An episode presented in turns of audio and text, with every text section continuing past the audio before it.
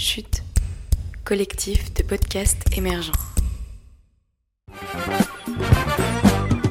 Salut, c'est Jonas, un des membres du projet La Caravane Sonore, un podcast qui retrace le voyage de quatre musiciens qui s'apprêtent à traverser l'Europe à vélo, accompagnés de leurs instruments, pour jouer et rencontrer des personnes et lieux inspirants tout le long de leur périple. Si tu aimes la musique, les découvertes ainsi que la camaraderie, nous t'invitons à suivre notre podcast qui sera diffusé sur le site du collectif Chute. A très vite et bonne écoute. Signé Karl, Léo, Antoine, Jonas.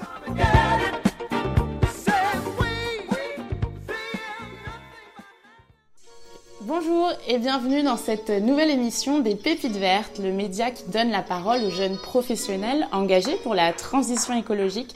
Je suis ravie aujourd'hui euh, d'accueillir Alexandre et Maxime, ou plutôt que Maxime et Alexandre m'accueillent euh, au Fournil pour euh, ce, cet épisode de la série spéciale avec 20 minutes puisque je suis allée à la rencontre de quatre, enfin cinq du coup, parcours de jeunes de France cet été pour découvrir les métiers engagés partout dans les territoires de France.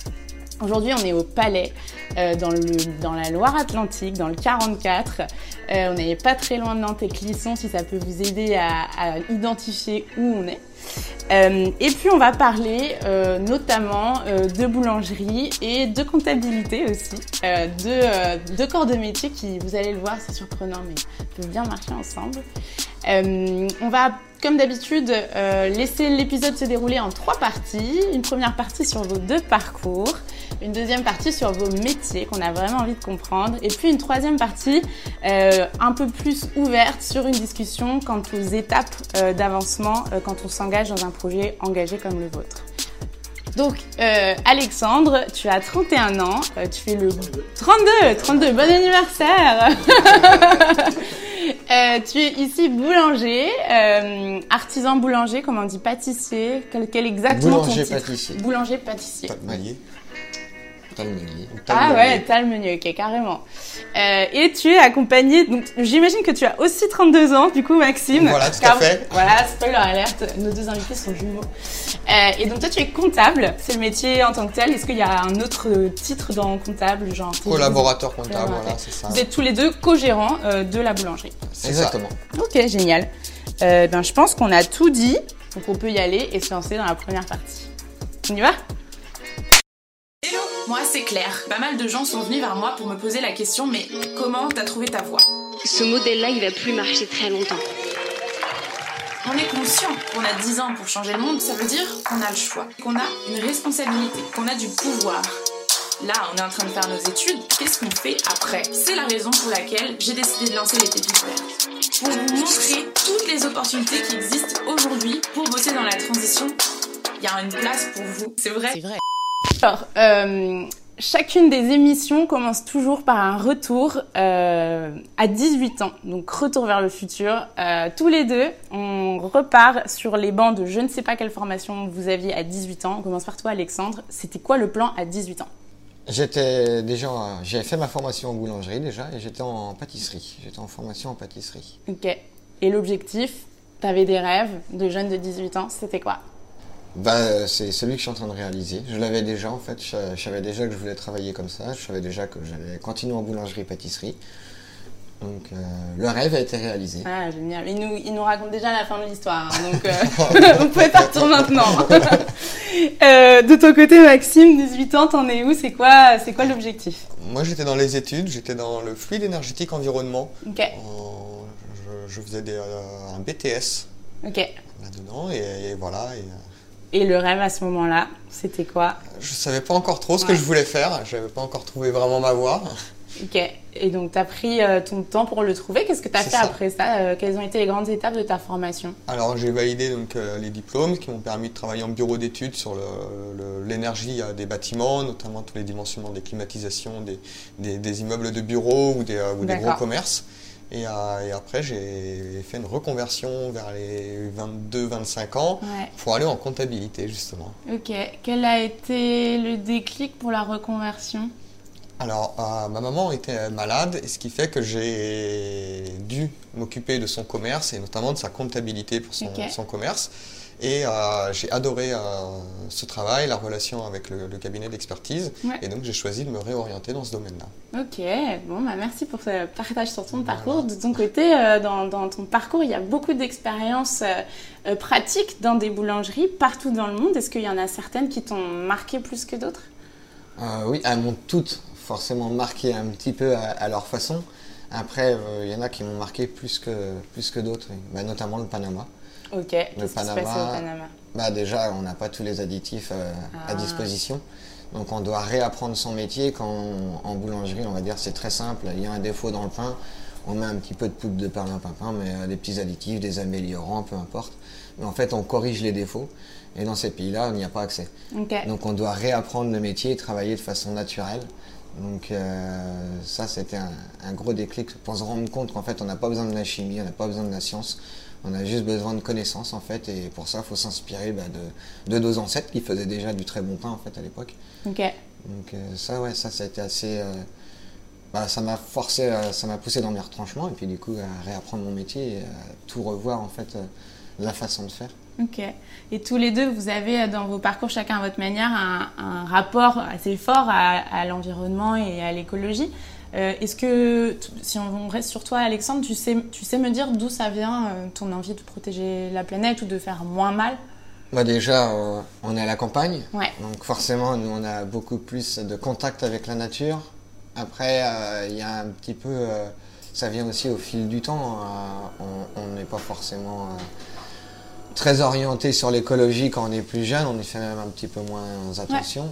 Puis euh, au fil du temps, on se rend compte, déjà, le Panama, par exemple, j'ai visité des archipels qui aujourd'hui n'existent plus, Ouais. qui ont été ensevelis Ah oui. par l'eau. Donc euh, forcément, c'est, pour moi, c'était un, un petit endroit de paradis. Il y avait juste du sable, des palmiers, puis Ouais. c'est tout. Là, maintenant, je sais qu'on peut plus forcément y aller comme avant. Euh, après, il y a, y a- y beaucoup de choses qui Ouais. influent en fait dans, dans notre vie. Le- ma mère est décédée d'un cancer, donc le cancer, ça pousse aussi à, à se poser des questions, d'où ça vient, notre alimentation. Ouais. Donc en fait, c'est un ensemble, je pense, Ouais. qui forge après euh, notre perception en fait. Ok, merci.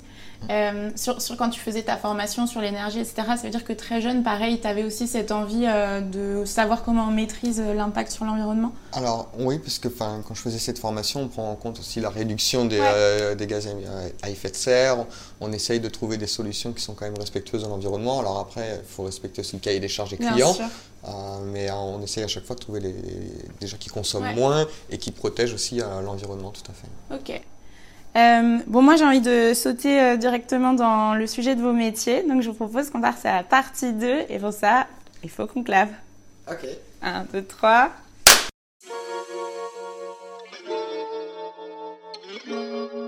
Bon, alors euh, comme vous le savez, il y a eu euh, plus de 50 euh, personnes qui ont répondu à l'appel à Pépites de France pour raconter euh, leur métier. Tous fantastiques, je vous assure, si vous n'avez pas été sélectionnés, franchement j'ai adoré.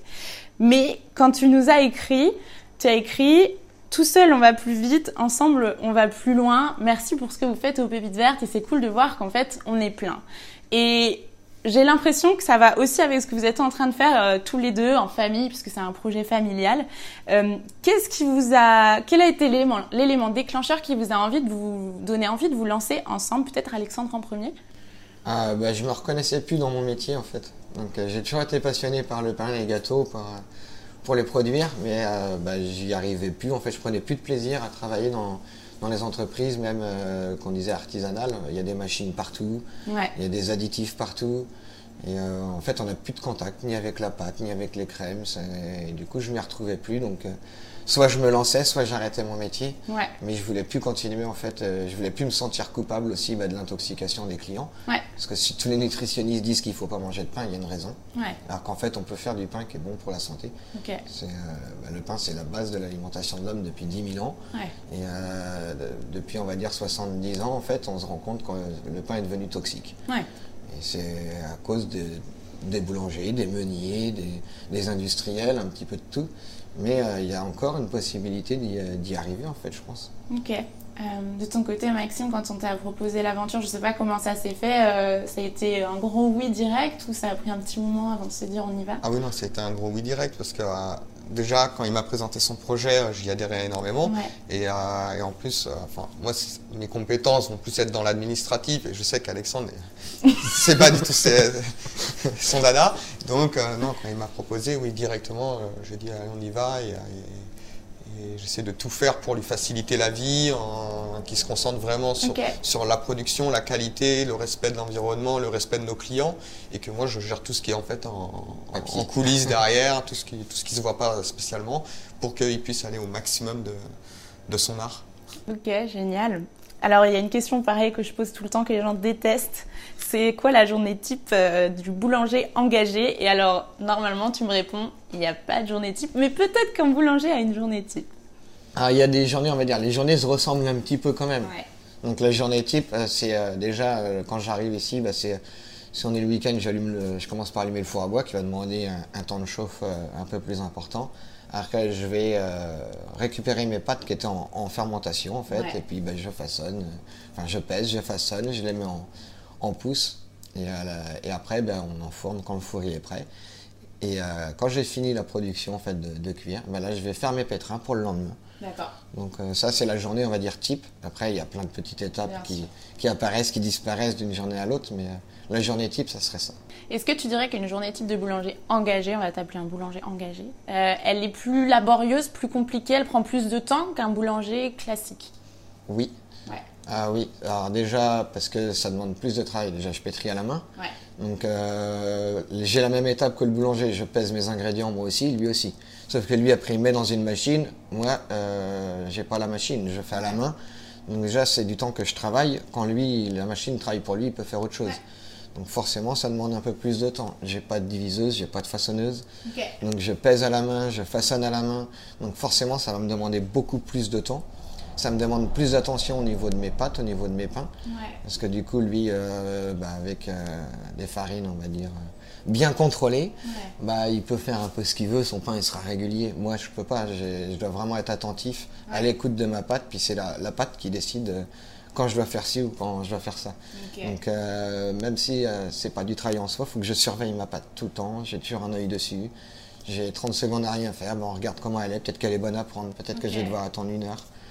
Donc euh, oui, ça demande plus de temps, puis c'est- ça allonge, ça allonge les, les journées aussi. Bien sûr. C'est- Il y a des fois où la pâte est prête, il y a des fois je vais attendre deux heures de plus. Donc, euh, Ok. Euh, de ton côté, Max, euh, tes compétences, elles sont complémentaires, comme tu le disais, avec celles de ton frère. Euh, comment est-ce que dans le lancement d'une entreprise comme celle-ci, tu mets à profit ton expertise concrètement? Ça, re- ça ressemble à quoi ce que tu fais en termes de compétences? La première chose, c'est de s'adapter à ses horaires. Ouais. Parce que c'est pas évident. Enfin, je mon travail à côté aussi en, cabinet d'expertise. Ouais. Et c'est là où c'est pas évident, c'est que moi j'ai des horaires de bureau et que Alex il a des horaires de nuit. Donc Ouais. en fait, il dort quand, quand je finis ma journée, lui il dort. Et il commence à 22h. Donc la grosse étape, c'est si je veux lui parler euh, vraiment de l'entreprise, faut pas que je m'endorme trop tôt. Et que, et que je le contacte à partir de 22h quand il est en production et profiter en fait quand il est là la main dans la pâte avec, euh, avec le haut-parleur et de, de remettre à plat en fait le- les papiers ou d'attendre des, des journées un peu plus calmes en semaine. Mais euh, Ok. voilà, c'est, plus l'adaptation en fait, moi qui m'adapte à lui. et, voilà, c'est, euh, voilà, le, c'est ça. on y arrive. ne vous disputez pas. Euh, Il y avait un sujet euh, dont, on parle aussi tout le temps. euh, On a des, petits, des petites récurrences au Pépites Vertes qui font que les épisodes se nourrissent les uns les autres. C'est le rapport à l'argent. Euh, puisque dans la transition écologique et en général dans les métiers engagés, il y a souvent moins de financement ou alors les produits coûtent plus cher parce que ça prend plus de temps. Et du coup, il arrive, et j'ai rencontré beaucoup de pépites vertes qui sont moins rémunérées au profit d'un job vachement plus passionnant et plus engagé. C'est un débat qu'on a déjà lancé. Évidemment, c'est pas normal, mais c'est la réalité du monde du marché, du marché du travail tel qu'il existe aujourd'hui. Du coup, je vous pose cette question. Sens versus argent. Euh, Aujourd'hui, euh, quel est votre rapport du coup à la rémunération? Comment vous gérez ce rapport à l'argent au sein de votre entreprise, euh, devant les clients et entre vous? Déjà, pour commencer, oui, les matières premières sont plus chères. Ma farine tradition en, bio, je la paye deux fois et demi plus cher que la tradition en non bio. Donc euh, forcément, je vais pas vendre ma baguette deux fois et demi plus cher. Personne ne va mettre 2,50 dans une baguette. Donc euh, je réduis sur ma marge. Ouais. Sachant que j'ai plus d'étapes, euh, on va dire, artisanales, ça me demande plus de temps, forcément la rémunération pour moi elle est moindre. Mais après c'est pas ma priorité parce que du coup je prends beaucoup de plaisir dans ce que je fais. Donc c'est l'argent c'est pas ce qui rend heureux. Par contre quand on vit de sa passion, si. Ouais, d'accord. Et alors, la, vi- la vision du comptable, euh, elle est pareille ou elle est Alors- un peu différente? Moi, je suis obligé de le ramener à la raison des fois parce que la réalité des chiffres ne trompe pas. Et euh, pour que l'entreprise euh, soit pérenne, il faut quand même faire attention à, à tout ça. Mais quand on en a parlé avec Alexandre, on avait quand même fait le choix de, de- de réduire cette marge parce que sinon, déjà, les clients ne pourraient pas se le payer. Et en plus, pour nous, le produit euh, que, que l'on fait, on veut qu'il soit accessible à tout le monde. Bien Donc sûr. évidemment que nos produits, en fait, on, on fait des marges qui sont beaucoup plus faibles. On essaie de trouver d'autres solutions euh, pour, euh, pour réduire en fait les coûts, mais pas, euh, mais pas la rem- enfin, pas, pas sur le Exploiter. travail. euh, et, désolé si tu fais euh, 12 ou 14 heures euh, par jour, mais ça c'est le comptable. Tu travailles combien d'heures par jour? Euh, alors la semaine c'est un peu plus calme. La semaine je commence il est 2 ou 3 heures et je finis vers euh, midi, midi et demi. Ouais. Et puis les week-ends je suis plutôt là vers 22 heures et puis euh, je finis pareil vers euh, midi et demi. euh. D'accord. Ok. Et il n'y a pas vraiment de jour de congé. Euh, et pour terminer sur ces questions du, du, du, du prix, vos- du coup, les baguettes sont quand même un peu plus chères et vous arrivez à l'expliquer Vous avez, vous avez un prix du marché, vous êtes là, on veut être le même prix que les baguettes traditionnelles. Je pense qu'on est au prix du marché parce que enfin, qu- quand on va dans une boulangerie traditionnelle, euh, une baguette tradition, Ouais. elle est à 1,15€. Nous, Ouais. notre baguette, elle est à 1,15€. D'accord. Le Les poids, bio et du les coup, poids sont identiques. Oui. Et donc on a, on a vraiment essayé de ne pas mettre un surcoût et de rogner en fait sur la marge pour, euh, pour que tout le monde puisse l'avoir et que ce ne soit pas un frein à l'achat. Après, oui, bien sûr, sur la rentabilité de l'entreprise, ça joue énormément. Euh, on, on va continuer la discussion euh, en, en parlant de toutes les pratiques du coup que vous avez installées. Euh, et pour ça, il faut qu'on arrive à notre troisième clap. Et je vous propose de le faire maintenant.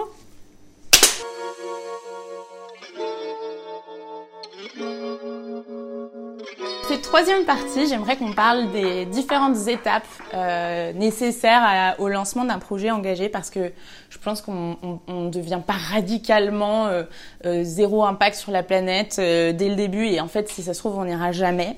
Euh, typiquement euh, j'ai été lire un peu ce que, ce que vous écriviez sur votre site et vous expliquez que non, le chocolat ne vient pas de la région. Donc est-ce que quand on est quand on cherche l'impact positif, on doit arrêter de faire des pains au chocolat Euh, Je ne sais pas et je dis pain au chocolat car on dit pain au chocolat dans ce coin de la France. Euh, donc c'est ça ma première question. Comment, Alexandre, euh, tu as implémenté au fur et à mesure différentes actions qui permettent de limiter ton impact aujourd'hui Et puis la deuxième question, c'est demain, qu'est-ce que tu as envie de continuer à faire? Qu'est-ce que tu fais déjà aujourd'hui? Alors qu'est-ce que je fais déjà aujourd'hui? C'est euh, déjà essayer de limiter les déchets. Ok. Donc ben, on a forcément le tri. On, on fait le tri. Après, on essaye de récupérer les déchets. Donc euh, les, les cendres euh, du four à bois sont redonnées à ma productrice de fraises. Elles sont redonnées à mon producteur d'œufs pour ses poules. Le, le pain dur, c'est pareil. On le donne en fait à des agriculteurs. Alors les poules, il en prend pour ses poules. Euh, on travaille avec une association qui recycle le pain également pour, pour nourrir les animaux. Après, nous-mêmes, oui, pain contre la faim. Après, nous-mêmes, on recycle une partie de notre pain. En fait, on- j'ai une machine pour broyer le pain en farine. Et Oui. euh, oui, pour euh, en fait, ne pas mettre de pain à la poubelle. Le but, c'est qu'il soit toujours revalorisé. En fait, c'est un produit qui reste comestible. Donc, euh, il y a des moyens en fait de le revaloriser. Après, on parle également avec une euh, brasserie. Là, pourquoi pas euh, faire une bière avec euh, du pain. Et l'idée, c'est que moi, je récupère aussi de, la bière quand ils ont des surplus. ou-. Et on, envisage même que je récupère leur lit pour utiliser les ferments pour faire un, un pain avec. Comme ça, je récupère leurs déchets, ils récupèrent les miens. Donc, c'est un- une entraide en fait. Ouais. Après, euh, qu'est-ce qu'on a mis d'autre en place? On a déjà travaillé en local au Ouais. maximum. Alors oui, le chocolat, on n'y arrive pas encore. Euh, la poudre d'amande non plus. Euh, on ne peut pas non plus être intégralement en local, mais on essaye au maximum de trouver. Donc c'est pareil, ça demande beaucoup de temps au début. Au début, j'ai commencé mon beurre, bah, il venait pas du coin. Je travaillais avec un fournisseur, le temps de trouver en fait. Bien sûr. Après, ben, un beurre en bio, parce qu'il y a ça aussi, il y a le côté bio.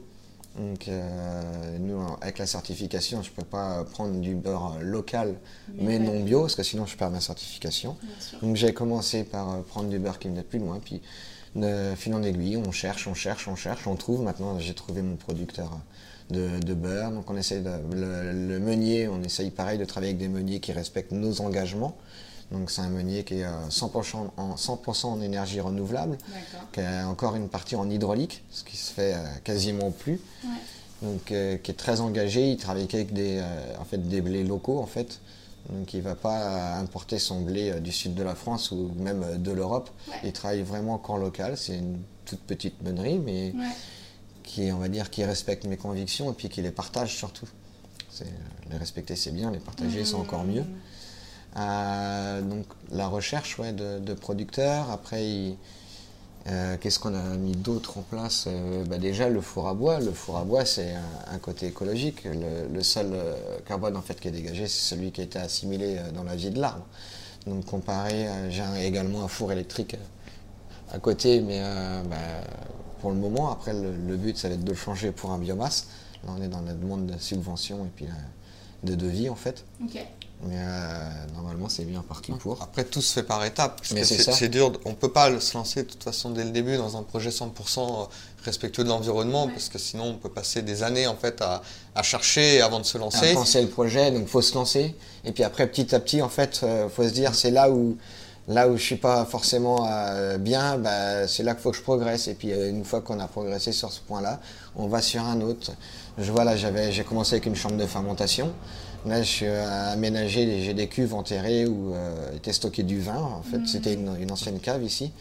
Donc, je connais pas d'autres boulangers qui font ça. Il faut être aussi un peu créatif. Mais euh, vu que c'est enterré, bah, je peux faire fermenter moi ma pâte sous terre. J'ai une température constante et du coup, je me passe de l'électricité pour ça aussi. dans, toute la partie production, euh, dans toute la partie production, il n'y a pas d'électricité, à part bah, occasionnellement avec le, pétrin sur, sur son pétrir à la main, bah, on réduit l'électricité. Ouais. Euh, en fait, c'est, on, va par étapes et euh, dès qu'on a, euh, on va dire, qu'on est en accord avec nos, convictions sur un point, bah, on va voir le point suivant, le point suivant. Et puis, dans, je pense que dans 2-3 ans, mon entreprise, elle ressemblera plus du tout à ça. on sera encore beaucoup plus loin. Là, j'ai commencé, enfin, j'ai commandé un compost. Parce que du coup, je me suis rendu compte, alors déjà, au niveau des déchets, je, remplis une poubelle tous les 15 jours. Donc c'est déjà pas beaucoup, surtout pour une euh, boulangerie-pâtisserie. Et mon objectif, c'est euh, de passer en fait à une poubelle tous les mois. Donc euh, est-ce qu'on va y arriver? Je ne sais pas, mais en tout cas, on va essayer. On est bien parti pour, je pense. On, arrive déjà avec le recyclage, avec la revalorisation de nos déchets, on arrive à Génial. Et est-ce que vous diriez que du coup, tu dis on a moins de déchets, on consomme moins d'énergie. Est-ce que d'une certaine manière, du coup, côté finance, ça permet aussi un peu d'équilibrer l'engagement ou c'est oui.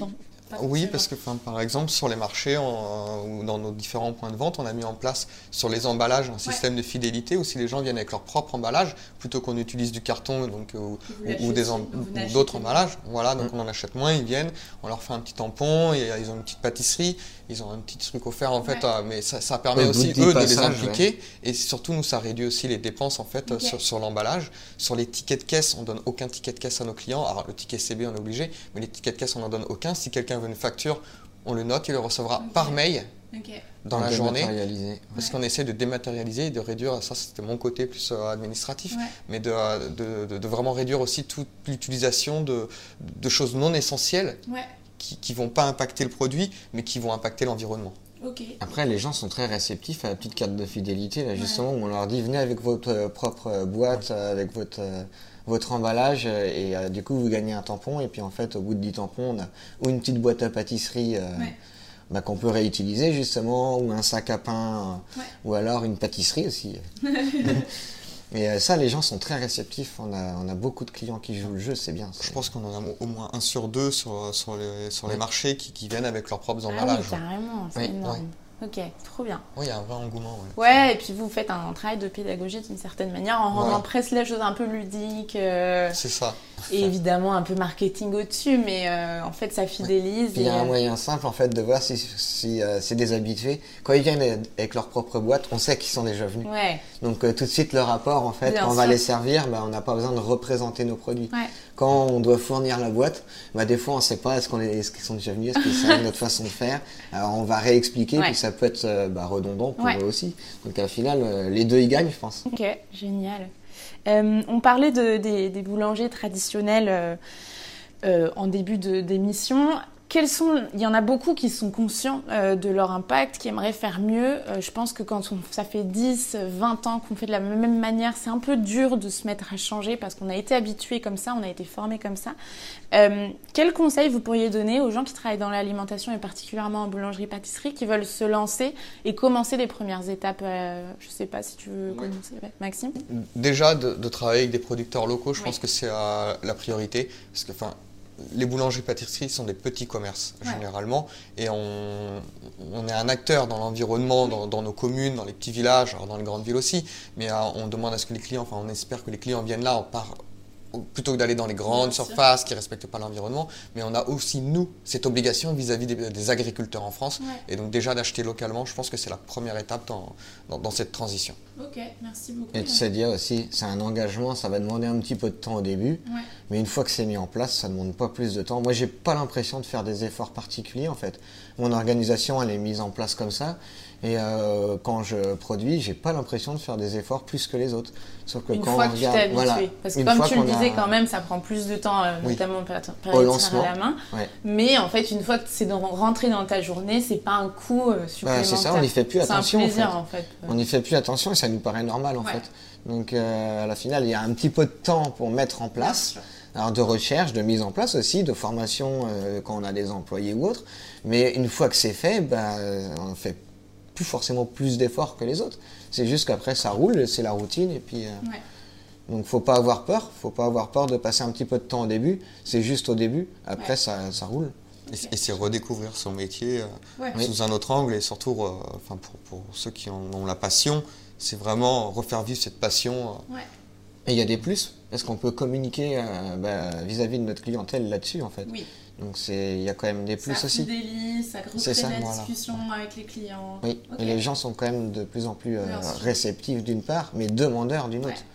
Donc euh, je pense qu'ils ont tout intérêt à, à faire, euh, à mettre des petites choses en place, travailler local, euh, il y a des tout petits actes, faire le tri. Ouais. Faites tout ça, c'est déjà, ça ne demande pas énormément, on va dire, et euh, ça peut quand même avoir un impact positif, même vis-à-vis de la client. Ok. Merci, on arrive à la fin de la vidéo. J'ai deux dernières questions pour vous. La première, c'est comment est-ce qu'on peut vous aider? Où est-ce qu'on peut vous retrouver sur les marchés? Peut-être qu'on a des, des gens du Grand Ouest qui nous suivent et qui nous regardent. Euh, est-ce que vous avez une page Facebook? Ça fait beaucoup de questions dans une seule question, mais c'est ma spéciale. Alexandre, si tu veux répondre à tout d'un coup. Ok, alors oui, on a une page Facebook, euh, le fournil d'Alex, on peut nous retrouver où on, des fois on met des petites vidéos de comment on travaille, on met des photos de produits, où, euh, de où on peut nous retrouver. Après, où on peut nous retrouver justement, on a un petit dépôt de pain euh, juste à côté du palais, à Monnières, donc ouvert euh, le matin de 7h à 13h, sauf le mardi. Et euh, sinon, on nous retrouve le vendredi sur le marché de Clisson, le samedi on fait le marché du Palais et de Vertou, et le dimanche le marché de Valette et de Vertou euh, encore. Et, et on nous retrouve aussi également dans, dans- dans les épiceries fines. On a une épicerie à Monnières qui, qui fait des pots de pain pour nous et aussi une épicerie à Médon. Les deux épiceries sont très engagées en plus dans l'environnement, sont sur, sur des axes assez bio, local et, euh, et dans nos convictions. Et donc on peut nous Mm. retrouver dans ces deux épiceries et aussi sur la ruche qui dit oui. La ruche qui dit oui, oui. Dans On certains- à Nantes. On va commencer en septembre, donc Nantes là, à la gare. Ouais. Et puis sinon, on fait à celle de Saint-Germain-sur-Moine de Montfaucon. Ok, la ruche qui dit oui, c'est une solution qui permet de réserver en avance ses produits et euh, de pouvoir ensuite les, aller les collecter dans un point. euh, et ça Bon, s'appelle une petite ruche. Voilà. Ça permet d'acheter le local en fait. Exactement. Et ça marche aussi euh, dans les AMAP. euh, c'est possible aussi d'aller Oui. trouver ça dans des AMAP. C'est deux solutions si vous êtes intéressé par l'alimentation responsable, parmi plein d'autres qui existent.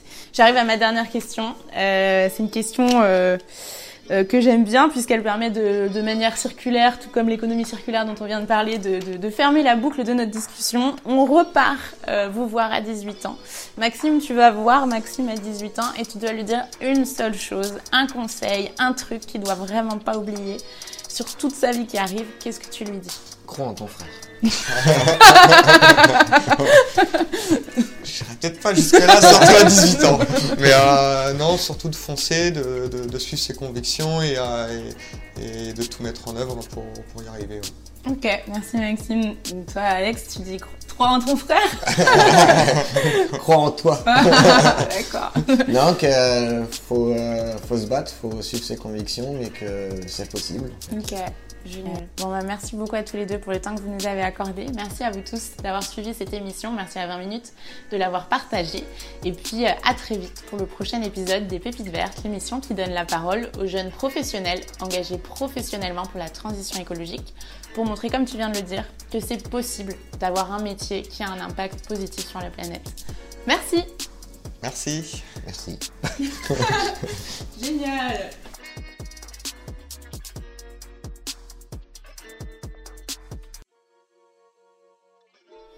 C'est déjà la fin de ce nouvel épisode des Pépites Vertes. On espère que ça vous a inspiré, voire même que ça vous a donné envie de vous engager dans votre travail si ce n'est pas encore le cas.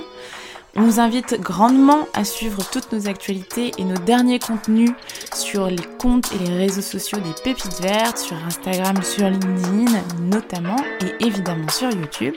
Et puis, on vous invite aussi à jeter un œil à tous les acteurs et actrices du collectif Chute Podcast, qui est un collectif de podcasteurs et podcastrices engagés et engageants, qui essaye à son échelle de faire bouger les lignes. Merci